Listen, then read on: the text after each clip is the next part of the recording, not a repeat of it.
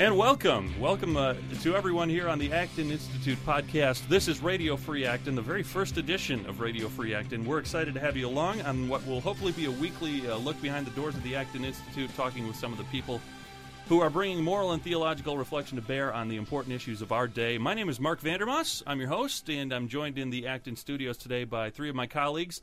Uh, first of all, John Couretas, Director of Communications. Good day to you, John. Good to be here, Marc. Ray Nothstine is here, an associate editor, and you've probably read some of his work on the Acton Power blog or in our uh, other various publications. Ray, uh, good to have you along. Good to be here, Marc. And Jordan Ballor. If you read the Acton Power blog at all, you know that name. He is our chief power blogger and uh, also an associate editor at the Institute. Jordan, welcome. Great to be here. Well, we are talking about uh, this week, the big issue that can't be avoided, the presidential race.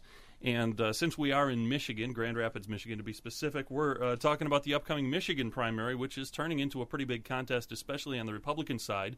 Uh, the Democrats only have one candidate on the ballot due to some uh, shenanigans move, uh, moving the caucus or the primary, I should say, date up a little bit too far for the National Party's tastes. Taking a look at the poll numbers for this upcoming primary here in Michigan, we've got a very tight race. Ray, can you run through those numbers for us? Sure. We have Mitt Romney at 20.3%, John McCain at 19.5%, and Mike Huckabee at 19%. And that is an average of four polls from early December all the way through early January. We have Giuliani, Thompson, and Paul following those three Giuliani at 10.3%, Thompson at 4.5%, and Paul at 4%. And we should note, even though Romney comes out on top in the, the uh, average of the four polls, there's only one of those where he has a lead. Um, a two point lead shows up in the uh, Detroit News poll. All the other ones, he is uh, behind the front runners uh, by as much as nine points and as little as one point. So there is some spread in these polls, but uh, on average, Mitt Romney comes out ahead. Right. It's a very tight race, and the independents will play a factor here. And of course, faith has been a uh, well a huge factor in this race uh, between Mitt Romney and the issue of Mormonism. Uh, and uh, Mike Huckabee and his uh, Baptist pastor credentials. Jordan, can you talk a little bit about what sort of an effect that faith factor is having in the Michigan race? Well, I mean, the Huckabee campaign itself identifies the faith factor as what has catapulted him into contention in Michigan uh, in the absence of any real on the ground activity or organization or um, focus really on Michigan. So it came as a surprise to the Huckabee campaign that they're doing so well, given that they don't have the money to spend compared to somebody like Romney. It's not their home state. They haven't done a lot of, of work here in Michigan. Um, so they're attributing um, Huckabee's faith stance and, and his uh, overall moral platform to, to his success here in Michigan. And I, I, let me explain that real quick. I think what's, what's resonating with people in Michigan is Mike Huckabee uh, as an example of the new what, what's being called the new evangelicals. And the, the mainstream media has really missed this, I think, because they're they're associating new evangelicals, young evangelicals, with the with the so-called evangelical left, like like Jim Wallis. Um, and what they're missing there is is Huckabee's uh, stalwart stance on on traditional social conservative issues like abortion and and um, gay marriage, um, and what differentiates Huckabee and, and new evangelicals from the so called religious right traditionally is focus on other moral issues such as uh, stewardship of the environment and uh, international development and these sorts of things. So um, it's really an, uh, an evangelical moderate, uh, which which covers a lot of the young, new young people who are just as conservative on life issues as their forebears, but have a lot of concerns. Um, across the board in terms of the public policy. A little bit of a broader uh, perspective on the on the issues for Huckabee, and, and I, I, would note as well that uh, uh, as Huckabee has gone along, he's he's sort of been tarred with this economic liberal brush, and I've noticed that as the campaign has progressed a little bit more, he's talking more and more about things like tax cuts, the fair tax, some of the more traditional economic conservative issues too. I, I would assume just to offset that image that he's uh, he's acquired as as sort of a big spender. Well, the, the illusion is that these other issues are uh, part and parcel uh, liberal issues. So if you talk about stewardship of the environment or international development aid, these sorts of things, um, they're by definition liberal issues, and that's simply not the case.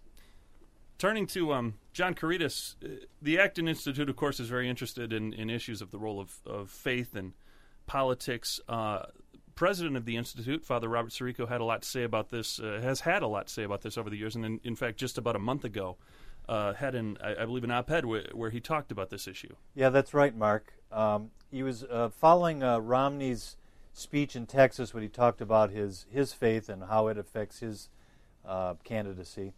Uh, Father Robert had this to say um, that uh, Romney is right that religion and morality are core convictions in America. Our freedom depends on this. Without the ability to manage our lives morally, the state steps into the vacuum, both in response to public demand and to serve the state's own interests in expanding power. And then Father uh, lifted a quote from Romney's speech where Romney promised that, uh, quote, no authorities of my church or of any other church for that matter will ever exert influence on presidential decisions. Um, that's interesting. This is what Father's response was to uh, that um, Romney assertion. I find it strange that American culture should require someone running for president to make a break with his religious authority. This strikes me as an attack on the conscience. What we should be asking is this What does the religious authority teach about the role of the state? And I think that's a question that many of us need to be asking more often when we're talking about this whole realm of faith and politics. Indeed. Now, just as an aside, in, in terms of Romney's faith here in Michigan, I think it has absolutely no bearing on his uh, prospects here. I mean, his father, remember, was governor of Michigan. So I don't I don't see that being a factor at all in this race. That question that, that Father Robert raised, though, what what perspective does uh, the religious belief of the candidate bring to government is is a very good one, and one I think a lot of us. You're correct. We should be thinking about that a lot more, um, and I'm sure we'll be doing that more and more as the uh, as the campaign goes along here. Uh, stay tuned to the podcast. I'm sure we'll have more commentary on that. We're seeing a lot of uh, ads in Michigan right now, of course, because the primary is uh, what is it Tuesday? Yep, next Tuesday. Yeah, it's coming up fast. Um, there's there's two dueling ads that are out there right now. We're going to play some audio from uh, both of these. First off, let's uh, check out what the Club for Growth is doing. The Club for Growth, a conservative, uh, very much economically conservative group, um, works hard to get uh, conservative candidates elected to Congress and and uh, other offices. Let's take a listen into their ad. There once was a governor from Hope, Arkansas, who raised taxes like there was no tomorrow. Higher sales taxes, gas taxes, grocery taxes, even higher taxes on nursing home beds. Raised spending by 50% too. Who is that tax and spend liberal Arkansas governor? Bill Clinton? No, it's Mike Huckabee. He even wants to tax the internet too.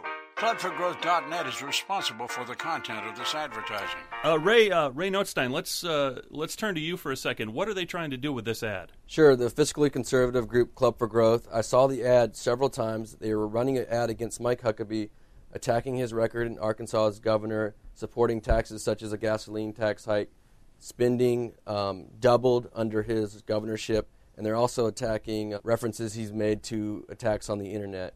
So I think that this is something that Mike Huckabee is going to have to counter in some way, if not here in Michigan down the line, is he's going to have to reassure conservative uh, fiscal fiscal conservatives a little bit better in a state by state basis throughout this primary.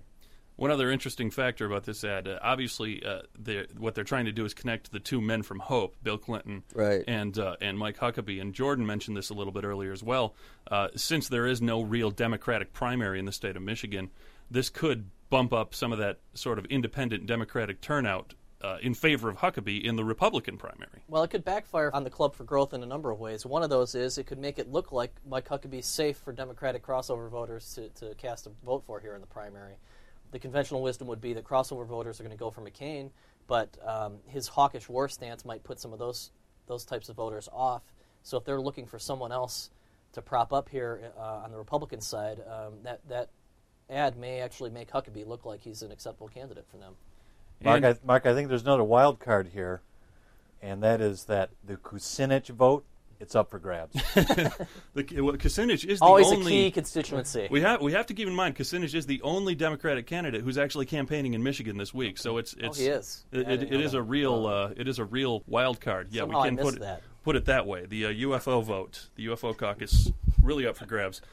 One one more ad that we want to focus on quickly here. Uh, here's some audio from a uh, Mike Huckabee campaign ad that he's been running pretty regularly in Michigan the past few days as well. When you grow up and life's a struggle, you have a whole different understanding of what most people are going through. We're losing manufacturing jobs. Homeowners face a credit crisis. High fuel costs are spiraling and families are hurting.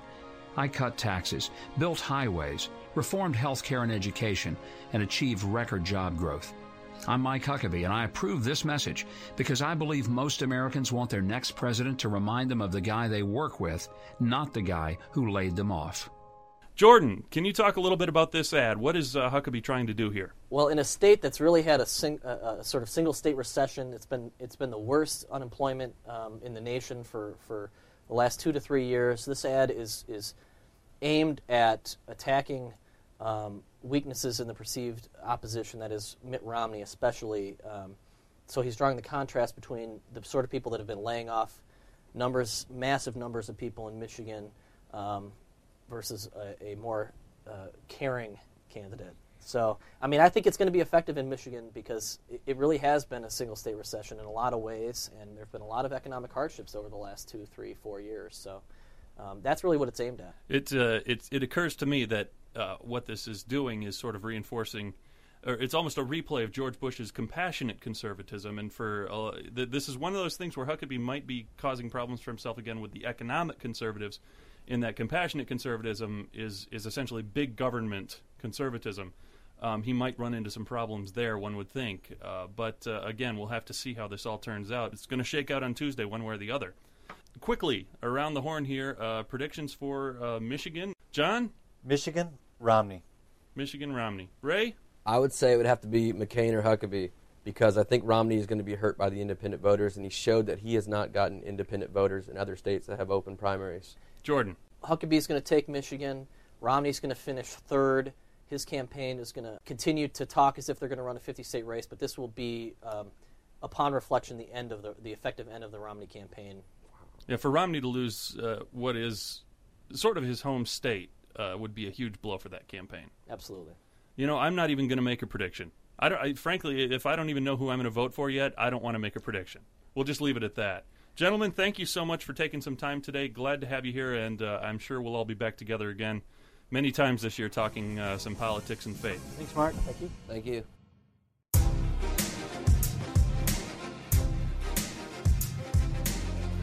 You are listening to Radio Free Acton, the podcast of the Acton Institute for the Study of Religion and Liberty.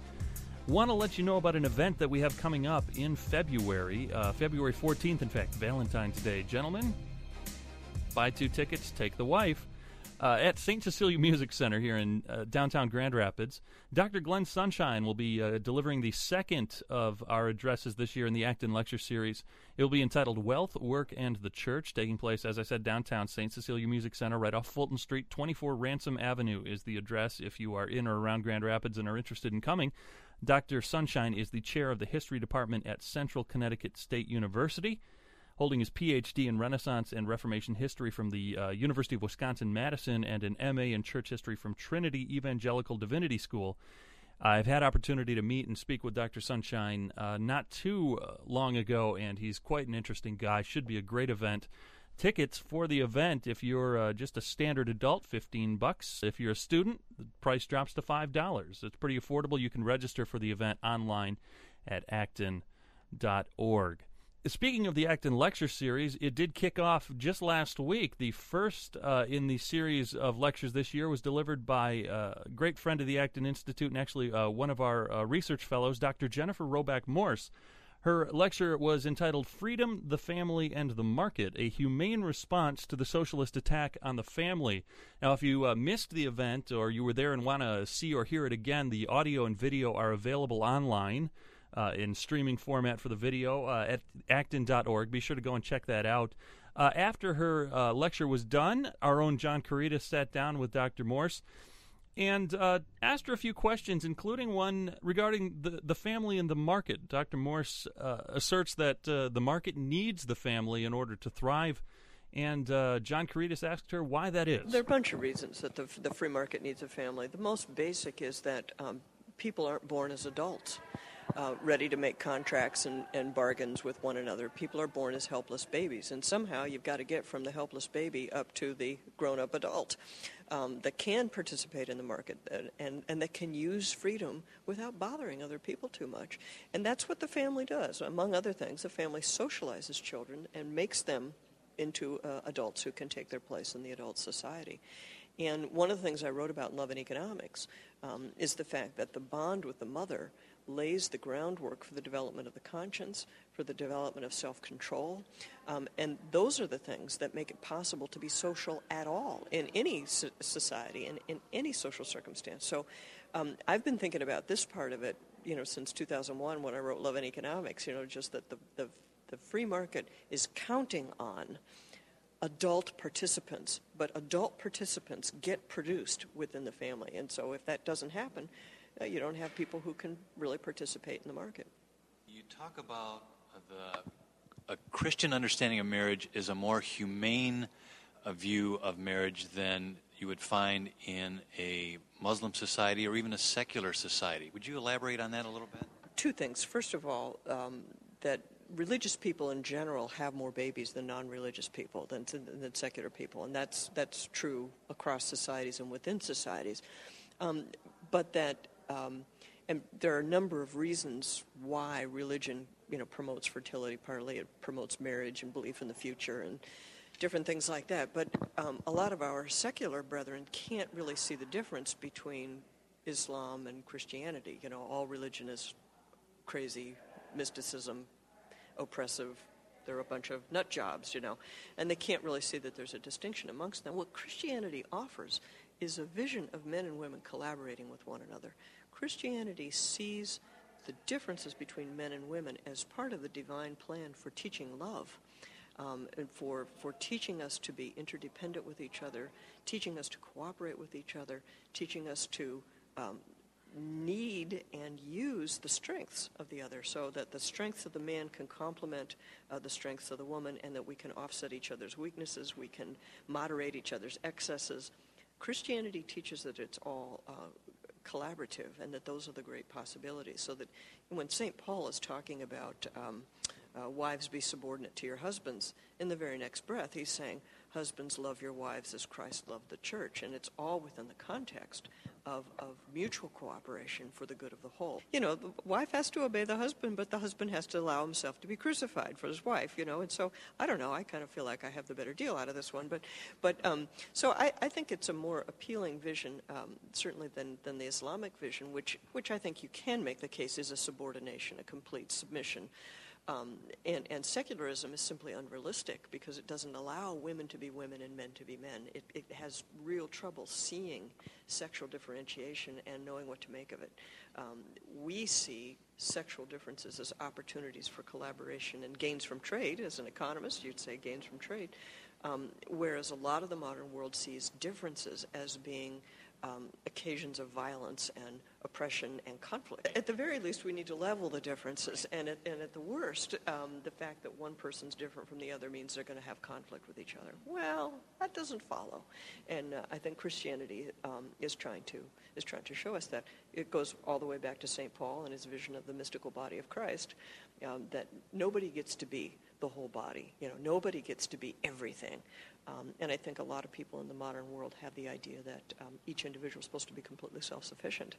Um, and that's not St. Paul's idea. And that was Dr. Jennifer Roback Morse after her lecture last week, kicking off the 2008 Acton Lecture Series. If you want to attend uh, the February 14th lecture by Dr. Glenn Sunshine, downtown Grand Rapids at the St. Cecilia Music Center, please uh, go online and register at acton.org. Those seats fill up pretty fast, uh, but we'd love to have you. So, acton.org, that's where you can register for the Acton Lecture Series. Want to thank you for listening to Radio Free Acton this week. Again, I'm Marc Vander Maas. If you are not already, uh, we hope you will subscribe to the podcast and be sure to check us out every week as we bring uh, bring you more information, new topics, different people here at the Acton Institute. Thanks for listening. The Acton Institute exists to promote a free and virtuous society characterized by individual liberty and sustained by religious principles. If you want to know more about the programs or initiatives of the Acton Institute, please do check us out online at acton.org and do check out the Acton Power blog at blog.acton.org. Thanks for listening, and we'll talk to you again next time.